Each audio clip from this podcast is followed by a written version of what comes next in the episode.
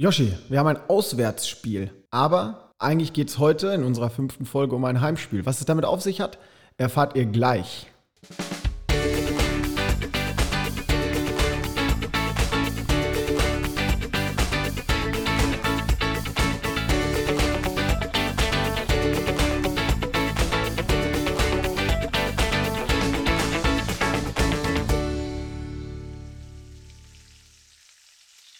Leckere Knistern. Die 5. Auflage. Wir essen wahrscheinlich viel zu viel Leichtathletik Rot-Weiß. Alle 2 Wochen zumindest. Alle 2 Wochen. Und ich hatte eingeleitet mit Auswärtsspiel und zugleich Heimspiel. Vielleicht gleich dazu mehr, aber zunächst lass uns doch mal mit unserem, ja, jetzt auch schon traditionellen Rundbahnblick starten. Was gab es denn? Genau, auf der Speisekarte. Wir blicken zurück auf die vergangenen 2 Wochen, picken uns ein paar Highlights heraus. So stand unter anderem ein Meeting in Belgien, genauer gesagt in Oudegem, auf dem Programm. Und ja, die Fahrt nach Belgien hat sich wieder einmal gelohnt. U23 EM-Norm für Elias Schremmel über die 5000 Meter. Mit 13 Minuten 58 blieb er dabei zum ersten Mal unter der 14-Minuten-Marke. Richtig geil, weil wir hatten ja auch schon über Karlsruhe gesprochen. Da ist er ja fast alleine die 14.04 gelaufen und wir haben gesagt, die Schallmauer fällt. Und wie angekündigt, wir sind ein gutes Orakel, 13,58. Genau. Und ja, auch die 1500 Meter waren stark, denn hier verpasste Verena Meisel in 4,18,32 ihre Bestzeit nur um 0,2 Zehntelsekunden. Du selber warst an dem Tag nicht in Oudegem, sondern warst bei der Laufgala im Pfungstadt. Und auch dort war es, glaube ich, ziemlich cool, oder? Auf jeden Fall. Pfungstadt, muss man wissen, neben Oudegem, ja, hat sich zu so einem Mittelstrecken-Mekka entwickelt, wobei Pfungstadt eigentlich der Platz eher sehr unscheinbar wirkt. Also man kommt da hin, da ist scheinbar immer gutes Wetter und es ist einfach ein kleines, schnuckeliges Stadion. Stadion ist fast schon zu viel gesagt, es ist ein Sportplatz, aber dadurch, dass da alle hinkommen und der Georg Schmidt, da ja auch ursprünglich herkommt als Bundestrainer, setzt er einerseits gute Rennen und vor allem auch gute Pacemaker ein, sodass es sich immer lohnt, dahin zu fahren. Und die 3 Stunden haben sich mehr als gelohnt, sodass Yassin Mohamed die 3000 Meter Norm der U20 EM in Tallinn erfüllen konnte. Wir sprachen davon, die U23 wurden ja verschoben, sodass sich die Mohamed-Brüder eben ein Zimmer teilen können, zumindest abklatschen können. Und nachdem es zum Saisoneinstieg in Plitzhausen bei ihm noch nicht so rund lief, war es dafür nun in Pfungstadt umso besser. 8,16,16 und damit nur knapp an seiner PB, aus dem letzten Jahr vorbei. Die holt er sich dann mindestens in Tallinn. Yassin ist super gut drauf, ist jetzt heute, also wir nehmen auf, am Dienstag ins Trainingslager gestartet nach St. Moritz, bereitet sich also da in St. Moritz nochmal in der Höhe auf Tallinn vor. Was gab's sonst? Ja, sein Bruder Mohamed lief dort die 1500 Meter zum ersten Mal in dieser Saison und in 3,38,51 konnte er nach seiner Normerfüllung über die 5000 Meter nun auch über diese Distanz die Norm für die U23 EM erfüllen. Darüber hinaus, auch der weitere Nachwuchs wusste in Pfungstadt zu überzeugen. Da kommen wir wieder zu ein paar Athletinnen aus deiner Gruppe, Christoph. Ja, und da freue ich mich ganz besonders über Lukas Schiefer, der das erste Mal unter 4 Minuten blieb über die 1500. Und zu Lukas muss man wissen, ich hatte es vielleicht ja auch schon mal erzählt, er ist im Sommer letzten Jahres zu uns gewechselt, leicht verletzt, konnte deshalb halt auch keine Kadernorm erfüllen und fiel eben, wir hatten mit Emily drüber gesprochen, unter diese Kadermöglichkeit an Wettkämpfen teilzunehmen, am Bundesstützpunkt oder Landesstützpunkt. Und es sah eben lange so aus, als sei ein Lukas Schiefer einer dieser Corona-Verlierer, was Wettkämpfe angeht. Und dann halt so zurückzukommen, beziehungsweise so in die Saison einzusteigen, muss ich ehrlich sagen, war als Trainer nicht so eingepreist. Freut mich umso mehr. Ich hätte mich auch mit 10 Sekunden langsamer zufrieden gegeben. Das wäre nämlich immer noch U18 DM-Norm gewesen. Aber natürlich 3,58 sieht ja viel geiler aus. Und eine Woche nach Olfen wollte es Marie Meyer Piton dann über die 3000 Meter nochmal wissen. Sie hatte ja mit Seitenstichen zu kämpfen und wollte dann aber ganz sicher die Norm abhaken. Das ist ihr mit 10,47 dann auch gelungen. Und das Triple haben Ida und Marie voll gemacht. Genau, denn sie konnten in dieser Saison bereits neue Bestzeiten über 1500 Meter und 3000 Meter aufstellen. In Pfungstadt jetzt auch noch über die 800 Meter. Und damit halt, wie gesagt, Triple, nicht nur Bestzeiten, sondern dementsprechend dann auch nochmal Normen für die U18 DM, beziehungsweise bei Marie U20 DM.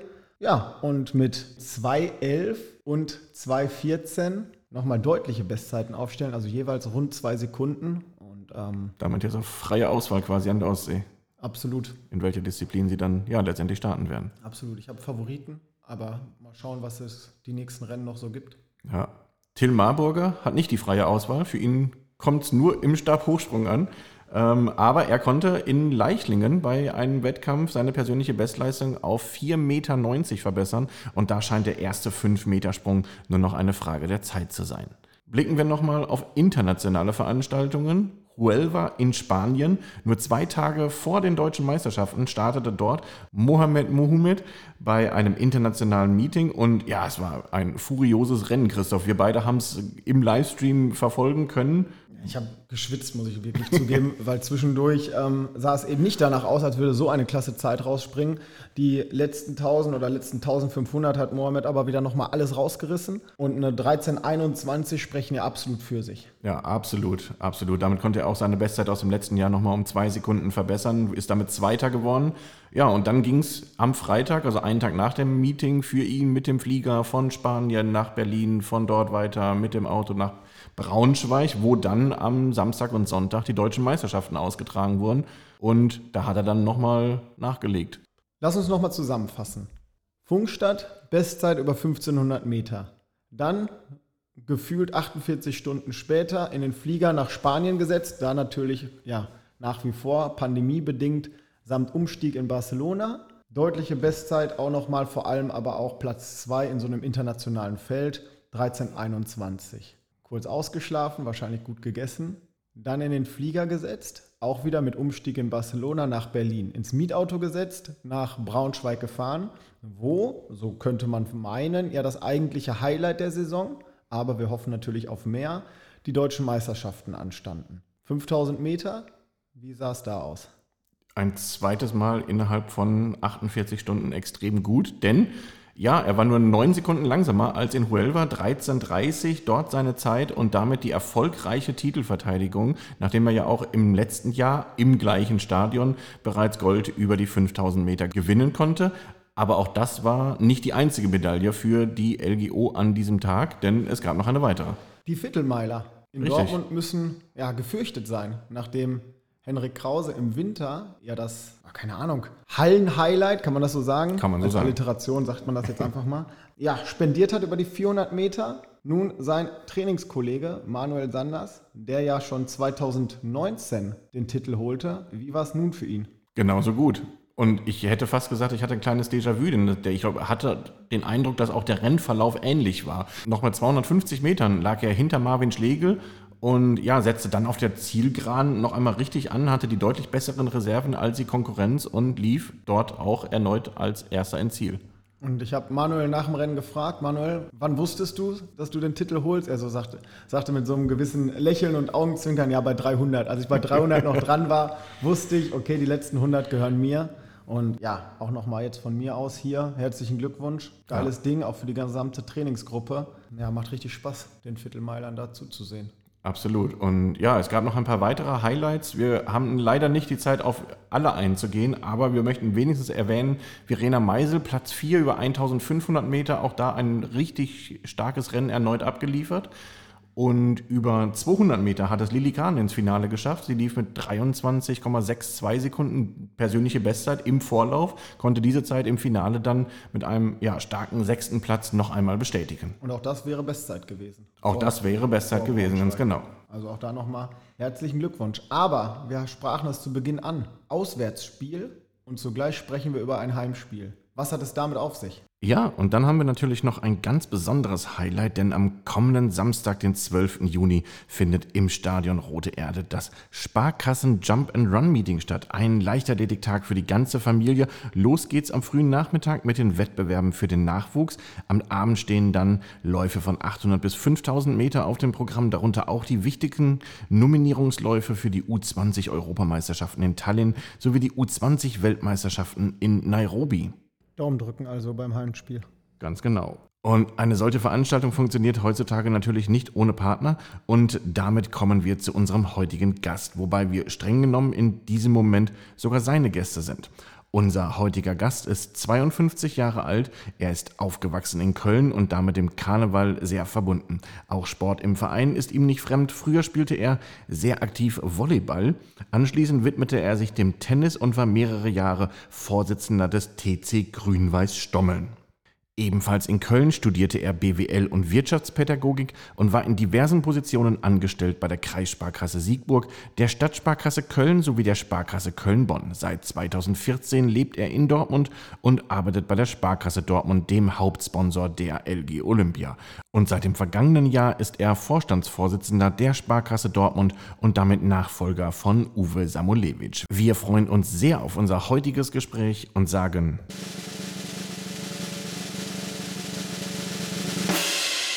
Herzlich willkommen, Dirk Schaufelberger. Ja, vielen Dank. Ich freue mich, dass ich hier sein darf. Vielen lieben Dank für die Einladung. Sie kommen aus Köln und wir sind in Dortmund. Dementsprechend gibt es natürlich auch hier wieder Tradition und eine Podcast-Tradition, nun jetzt schon das 5. Mal, ist unsere Entweder-Oder-Runde. Und wir hatten vorher überlegt, ob wir das auch Ihnen zumuten dürfen. Und wie gesagt, Tradition verpflichtet. Dementsprechend 60 Sekunden schnelle Antworten, Entweder-Oder. Sie sind bereit? Ja. Dann laufen die 60 Sekunden ab jetzt. Sommer oder Winter? Und? Samstag oder Sonntag? Samstag. Früh- oder Spätaufsteher? Früh. Eis oder Torte? Torte. Vanille oder Schoko? Schoko. Tee oder Kaffee? Kaffee. Obst oder Gemüse? Und? Fleisch oder Gemüse? Gemüse. Pizza oder Pasta? Und? Kochen oder bestellen? Kochen. Zeitung oder Buch? Buch. Buch oder Hörbuch? Buch. Kino oder Fernsehen? Fernsehen. Komödie oder Action? Komödie. Film oder Serie? Film. Träumer oder Realist? Realist. Chaotisch oder ordentlich? Heute hier ordentlich. Logik oder Bauchgefühl? Logik. Optimist oder Pessimist? Optimist. Dortmund oder Köln? Dortmund und Köln. Dortmund und Köln, okay. Damit sind die 60 Sekunden um. Absolute Punktlandung. Ja. Herr Schaufelberger, wir sprachen eben davon und wir sprechen immer davon, von der Sparkasse Dortmund als unserem Partner. Sehen Sie sich auch als Partner der LG Olympia Dortmund oder in Anführungszeichen sind Sie nur Hauptsponsor? Wir sehen uns ganz klar als Partner und ich fände die Reduzierung auf den Hauptsponsor auch tatsächlich eher dramatisch, weil gerade die auch inhaltliche Auseinandersetzung mit dem Engagement, das wir dort haben, mit denen, die sich da engagieren, insbesondere auch ja das zahlreiche ehrenamtliche Engagement, das sich da wiederfindet, das ist die Riesenbereicherung. Nur Geld zu geben für irgendwas und sich nicht dafür zu interessieren, passt überhaupt nicht zu der DNA von der Sparkasse. Also insofern ganz klar und gerne Partner und ich hoffe, nicht, wie das sonst so langläufig heißt, Partnerschaft, ne? Der Partner schafft, sondern wenn beide schaffen, ist gut. Im Grunde haben Sie die zweite Frage schon vorweggegriffen. Sie unterstützen das sozialgesellschaftliche Engagement in vielen Bereichen. Aber dennoch sind Sie ja am Ende des Tages eine Bank. Warum investieren Sie in die LG Olympia Dortmund, wenn man das in diesem Wording so sagen darf? Weil wir keine Bank sind. Das ist der Riesenvorteil. Wir sind eine Sparkasse. Und damit sind wir auch dem gesellschaftlichen Engagement vor Ort verpflichtet. Und was die wenigsten ja wissen, ist, wem die Sparkasse eigentlich gehört. Nämlich Ihnen. Jedem einzelnen Hörer von uns hier in Dortmund. Den Bürgerinnen und Bürgern gehört die Sparkasse. Und deshalb engagieren wir uns auch so vielfältig für die Entwicklung hier, für das soziale, kulturelle Zusammenleben, das gesellschaftliche Zusammenleben. Und das ist uns eine Herzensangelegenheit. Und wir sind mal entstanden in der Tradition als Witwen- und Waisenkasse. Also mit einem sozialpolitischen Auftrag. Und den sehen wir heute immer noch, diesen sozialpolitischen Auftrag. Und deshalb sind wir Gott sei Dank nicht nur eine Bank und dem Profit verpflichtet, sondern einem gemeinnützigen Engagement, das wir gerne eingehen. Gibt es gewisse Freiheiten, dann auch zu sagen, wir müssen es nicht auf Investment oder auf Zahlen hinunterbrechen? Tja, könnte man vielleicht so sehen. Es ist eher die große Herausforderung, weil wir sind über unsere Struktur auch in der Notwendigkeit, wir müssen unser Eigenkapital selbst erwirtschaften. Und das ist zwingende Voraussetzung, damit wir halt dem kreditwirtschaftlichen Engagement und der Bürgerversorgung in Dortmund auch gerecht werden können. Also insofern ist es eher eine nochmal höhere Anforderung. Mhm. Und der Oberbürgermeister hat oft so an die kommunalen Unternehmen auch adressiert, ihr müsst noch besser sein als die anderen, weil ihr eben diesen sozialpolitischen Auftrag auch habt. Dann habe ich mal eine Frage an den Profi. Wir haben bereits schon in unseren letzten Folgen und auch immer natürlich auch im Off darüber diskutiert, über die Notwendigkeit einer Professionalisierung. Wir sind nun ein Verein aus 9 Stammvereinen, Sie haben es gesagt, auch ehrenamtlichen Engagement in allen möglichen Bereichen, also wirklich von der Kinderleichtathletik bis in den Erwachsenenbereich, und haben uns aber auch bewusst zur Professionalisierung hinsichtlich der Geschäftsführung entschieden. Wie schätzen Sie das ein? Ist eine solche Professionalisierung irgendwann notwendig? Braucht man die unabdingbar? Braucht das vielleicht auch einen Partner wie die Sparkasse? Ich glaube tatsächlich, dass es dringend erforderlich ist, da eine Professionalisierung vorzunehmen.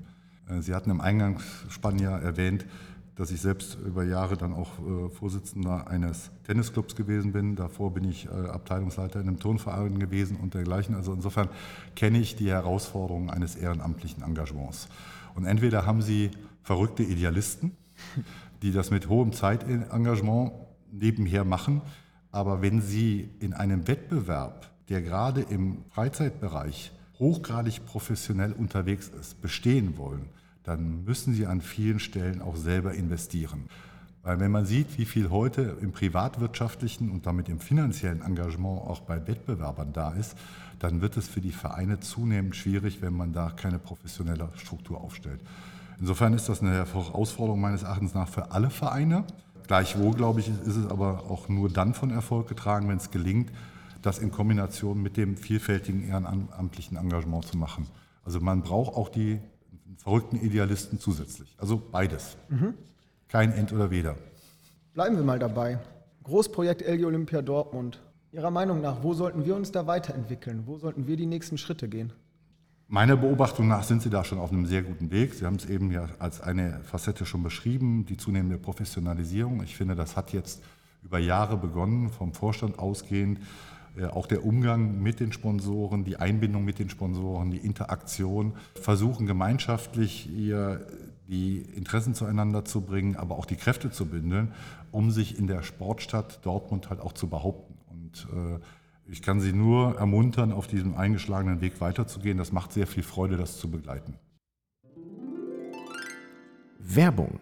Auch in diesem Monat haben wir wieder gleich 2 besondere Deals für euch. Unser Partner Laufsport Bunert Dortmund hat exklusiv für Inhaber der LGO-Karte Spikes verschiedener Hersteller reduziert. So bekommt ihr dort rechtzeitig zu dem Zeitpunkt, an dem es auch mit den Wettkämpfen für Kinder und Jugendliche so langsam wieder losgeht, satte 15% Rabatt auf ausgewählte Modelle. Also schaut gerne vorbei, Laufsport Bunert in der Kaiserstraße 22 in Dortmund. Und auch die Apotheke am Phoenixsee ist beim Deal des Monats wieder mit dabei und bietet im Juni Tromkardin, ein Nahrungsergänzungsmittel mit Kalium und Magnesium zur Unterstützung der normalen Muskelfunktion, für nur 15 statt 19 € und damit mit über 20% Rabatt an. Tromkardin bei der Apotheke am Phoenixsee am Kai 10 in Dortmund. Sie sagten das gerade, Sportstadt Dortmund. Was bedeutet das für Sie? Das bedeutet für mich, dass es gelingt, und ich durfte das selber in meiner Jugend dann auch so erfahren, wenn es gelingt, auf der einen Seite eine Breitensportaktivierung hinzubekommen, also tatsächlich viele Menschen anzusprechen und auf der anderen Seite aber auch einen Nukleus zu schaffen für Spitzensport, also diese intelligente Verbindung hinzubekommen. Wenn ich mal so an die einen oder anderen Sportler aus der LGO auch denke, super nette Menschen, wo es auch Spaß macht, die auf dem Weg zu begleiten. Und jeder von uns hat das ja auch mal erlebt, das Aufschauen zu den Erfolgreichen, was einen ja auch selber motiviert, was Ehrgeiz entwickelt, da irgendwann dazuzugehören und trotzdem ganz nah dran zu sein. Das unterscheidet, finde ich, auch beispielsweise eine LGO zu einem BVB. Da können Sie nämlich bei einer LGO ganz nah an den Sportlern dabei sein. Also insofern unbedingt zur LGO. Nehmen wir sehr gerne so mit. Nehmen Sie uns aber jetzt auch mal mit, jetzt wird es ein bisschen privat. Sie sitzen am Frühstückstisch, blättern durch die Ruhrnachrichten und eben, gerade jetzt vielleicht nach dem erfolgreichen Wochenende, ein Bericht über die sportlichen Leistungen der LGO taucht auf im Lokalsport. Ist das selbstverständlich? Nimmt man das als Vorstandsvorsitzender dann so mit oder rennt man zum Schrank und holt den LGO-Schal raus, weil man wieder was zum Jubeln hat? Gerade dann natürlich auch nochmal mit Sparkassen-Logo auf der Brust. Also die Spitzenleistung, die die LGO an vielen Stellen dann auch produziert, ist sicherlich schon mal keine Selbstverständlichkeit. Und genauso wenig ist es für mich eine Selbstverständlichkeit, dass da ein Sparkassenlogo dasteht, sondern mich erfüllt das tatsächlich mit viel Stolz, weil es mir auch immer wieder deutlich macht, wie vielfältig wir uns in Dortmund engagieren können und dürfen. Und das in der Symbiose mit ganz vielen engagierten Menschen, die eine Idee, ihre Begeisterung verfolgen und dabei zu unterstützen zu dürfen, und eben damit deutlich mehr an Mehrwert zu liefern als nur irgendein Kreditinstitut. Das erfüllt mich nach wie vor mit Stolz und da wird, glaube ich, auch deutlich, dass ich aus tiefstem Herzen da Sparkassler bin und unser Geschäftsmodell auch deutlich überlegen zu allen anderen sehe. Freut uns sehr. Nun haben Sie aber den größeren Überblick. Wir neigen immer dazu, dass wir nur die Leichtathletikbrille so ein bisschen aufhaben und deshalb natürlich auch so ein bisschen im Tunnel manchmal auch denken. Welchen Stellenwert hat die Leichtathletik in Dortmund Ihrer Meinung nach? Ich glaube, sie hat schon einen bedeutenden Stellenwert, schlicht und ergreifend, weil Leichtathletik, A, gibt es Spitzensportler, B, gibt es einfach in der Breite die Mobilisierung. Wenn ich mir alleine mal anschaue bei einem Halbmarathon am Phoenixsee, wie groß der Zuschauerzuspruch ist, aber auf der anderen Seite auch die aktiven Sportler. Und tatsächlich finden sich auch beim letzten Mal, als wir es vor 2 Jahren durchführen durften, da hatten wir, glaube ich, allein 150, 200 Starter nur aus der Sparkasse. Das erfreut uns schon sehr und mich beeindruckt es dann auch, weil Langstreckenlauf nie meine Disziplin gewesen ist. Da kommt der Volleyballer durch? Ja, und auch Tennisspieler, also immer möglichst die Sportarten, die nur kurzzeitige Belastungen nach sich ziehen. Obwohl, ja, so ein Match kann ja auch schon mal 5 Stunden dauern. Ja, aber Sie haben nach jedem, allen 2 Spielen immer mal eine schöne Spielpause. Das tut gut.